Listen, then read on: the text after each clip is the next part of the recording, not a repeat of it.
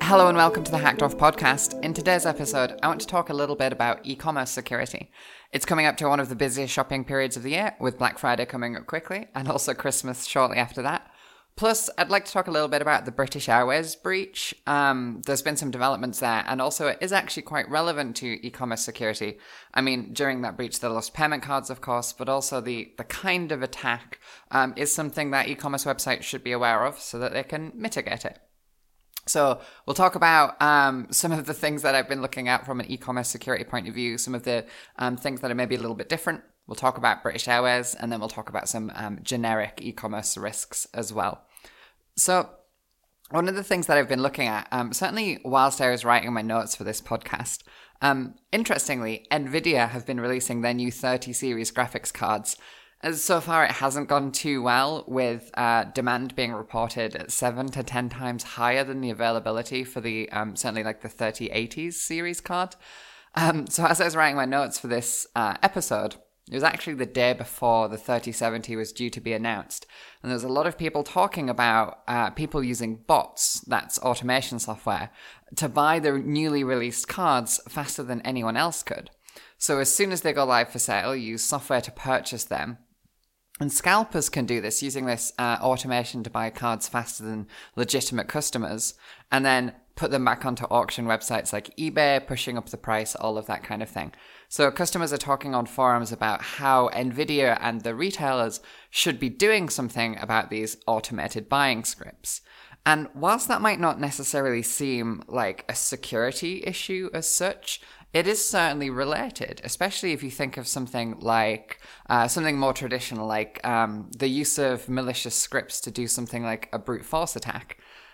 What we're talking about here is preventing that kind of thing. So preventing the use of automation, doing things like behavioral analysis to see, is this a legitimate customer? Is this a software script that's navigating around the site? So the mitigation steps could be similar. So if a threat actor is looking to brute force a user account, looking to gain access to a customer account to buy products and have them shipped to themselves, or do any of the other kinds of scams that could happen when a customer account is compromised in an e-commerce site, the way that we would look at blocking those could be something like the use of anti-automation through captures, for example. So any of these kind of what I'm going to refer to as human detection softwares. But the use of captures to prevent a brute force attack could be used to prevent these automation scripts that are being used by scalpers and things like that. And there's another related issue that I've seen recently as well, which again might not necessarily seem like a traditional security threat in the same way that like hacking behavior or brute forcing accounts and those kinds of things is seen as like a security threat. But it's related in such that it's probably something that the stores want to prevent, and some of the techniques that have been developed and tested through security protection might help in those ways. So the second example was it was reported that Huawei were soliciting reviews for a product that hadn't yet been released, and then those reviews were posted to Best Buy's website. Now, Huawei blamed an internal miscommunication for the issue. If you haven't seen that story, in short, Huawei posted to a private Facebook group looking for people to write reviews about the Mate 10 before the Mate 10 had been released, allegedly for a chance to win one of the unreleased devices. But those reviews then ended up as legitimate reviews for the product on Best Buy's website, without it being clear as to where they'd come from or how they'd come. Or in fairness, the fact that those reviews were not from customers that had direct first-hand experience of the device. So fake reviews are obviously potentially bad, and the websites might want to ensure that the customers who are leaving reviews are legitimate and verified users of that device before they can post reviews. So this is like something that you might want to handle in the same way that you block automated spam and automated like scam messages, those kinds of things. So again, we could talk about anti-automation and those kinds of things, the use of captures. But I noticed how Amazon handles it a little bit differently. As an example, you'll see on Amazon, they tag reviewers as verified purchasers if that User is known to have bought the product from Amazon prior to leaving the review of the product. So again, like fake reviews for pre-launch products and that kind of things, maybe not what you'd consider security as such, but a lot of the things that we're putting in place to prevent spam and other things could be useful. So it is all kind of related. And of course, if you're an e-commerce website, it probably doesn't matter. Maybe you're not really bothered about what is traditional security, what is hacking protection. It might just be that you have some abusive behaviors from certain visitors to the website and you want to mitigate those abusive behaviors. So it's worth looking at within the same kind of area. So definitely some interesting things to look at from the the e-commerce side of things. But I think the biggest example, of course, is I mentioned British Airways in the introduction to the podcast. So let me cover that off because that was a significant breach and definitely something that I think a lot of e-commerce websites should be aware of and should be doing something about, but maybe haven't. And also there's been some developments there, so it's worth taking a look at what's happened. British Airways got hacked back in 2018. As a result of that breach, the ICO issued a notice of intent to fine. I'll talk about the breach itself in a second, but the fine's worth looking at also. The initial intent to fine was for £183 million, a significant amount of money, and certainly a huge jump up from the pre-GDPR fines that we saw. Pre-GDPR with the prior Data Protection Act, fines maxed out at £500,000, and some of the fines, so TalkTalk, for example, got hit by a £400,000 fine. And to jump from that kind of scale to a notice of intent to fine at £183 million is huge. However, the ICO note on their website that as part of the regulatory process, they consider both representations from BA and the economic impact of COVID-19 on the business before setting a final penalty.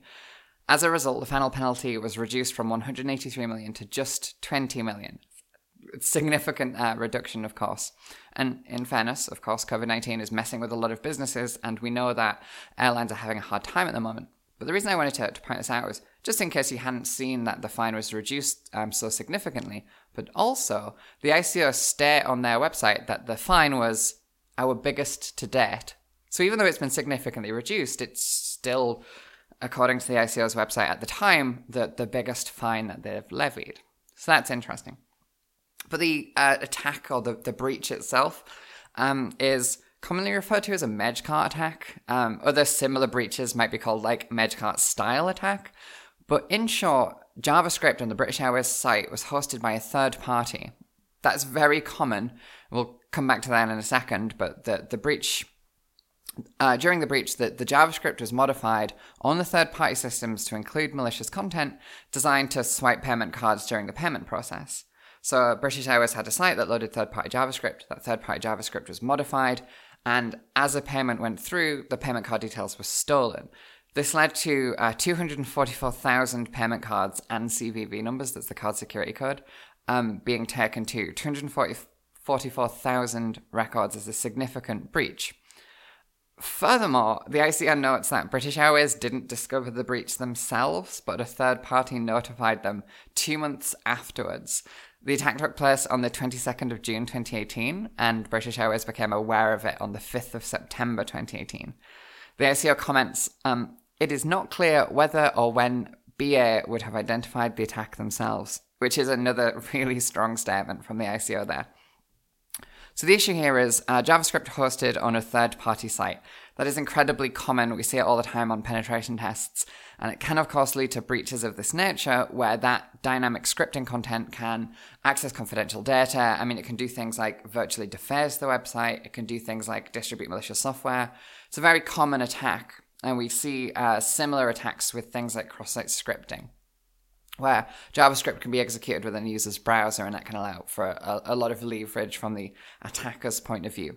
But in this case, third-party website was modified. This is really, really similar to an attack that the ICO themselves got hit with.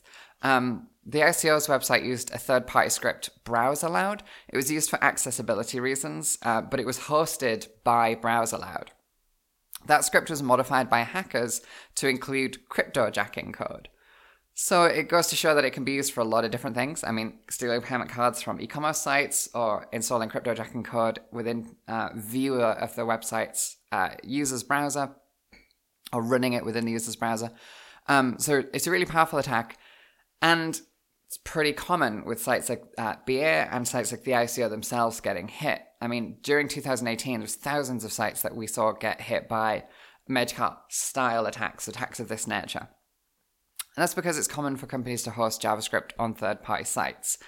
This could be hosting it on a content delivery network, or it could be something like the BrowseAloud case, where it's, you know, the provider of that script, the developer of that script is hosting it for you. The issue is, if that script is modified to include malicious code and to include malicious scripting content, it can do bad things. So how do we prevent that? Well, there's this protection called sub-resource integrity, commonly called SRI, sub-resource integrity. It can prevent this type of attack by noting when a script has been modified on the third-party host and blocking the script execution when that occurs. It typically does this by using a hash of the script contents. Therefore, if the script is modified even very slightly, the script won't be allowed to execute.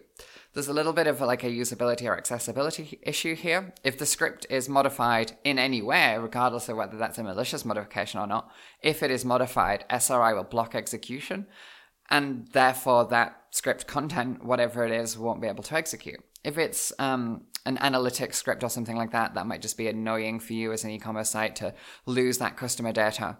If it's something like BrowseAloud, where it's there for accessibility reasons, that accessibility functionality will stop working. However, of course, on the flip side is if the script is modified by an attacker for malicious reasons, be it cryptojacking or be it stealing payment cards, the attack is prevented. So it's definitely something to look into. There's other options available, but that's a really strong protection. And against these Magecart-style attacks, they can mitigate the risk there, of course. And I mean, there's a million different e-commerce risks that I could talk about. I could talk forever about mobile application security and web application security. And we could talk about how we should get a penetration test to ensure assurance and those kinds of things. But there's one more thing I wanted to add into the end of this podcast, because again, it's a common thing we see, and that is the use of CMS, content management systems, and e-commerce platforms. So I'm talking about things like Magento, or the use of, say, WordPress with plugins like WooCommerce. One of the things here, of course, the basics are true. You know, it's important to keep them up to date, but be aware of plugins. Now, I'm not going to say don't use plugins, but be aware of plugins. Take WordPress as an example. Anyone can write a plugin, and they could do a really good job of it, or they could rush it out as a vulnerable, barely functional plugin that they'd rush out in a single day without any kind of testing, verification, or security testing. So treat plugins like you treat effectively any untrusted software. Do your due diligence. Don't trust it by default, even if it has like a nice looking, heavily branded website, or if there's a lot of user reviews. We've talked about reviews earlier. But ideally, do a little code review. Take a look under the hood, see the quality of what it's put together. And if you're unsure, then penetration testing, and certainly code-assisted penetration testing, can help reduce that risk. So that's it, a very quick overview. Some things to think about when it comes to e-commerce security. Some news about the British Airways breach, that huge fine, $183 million, being reduced to a still significant $20 million due to the loss of 429,000 customer records, of which 244,000 contained payment cards. A little look at some of the mitigations. So anti-automation scripts, or in the case of the British Airways breach, sub-resource integrity. And then, of course, some comments on content management systems and how, yes, they're awesome, but keep them up to date. Use decent authentication, by which I probably mean, in most cases, two-factor authentication. And you should probably get the whole thing tested. But that's it. Thanks for listening, and I will see you in the next podcast.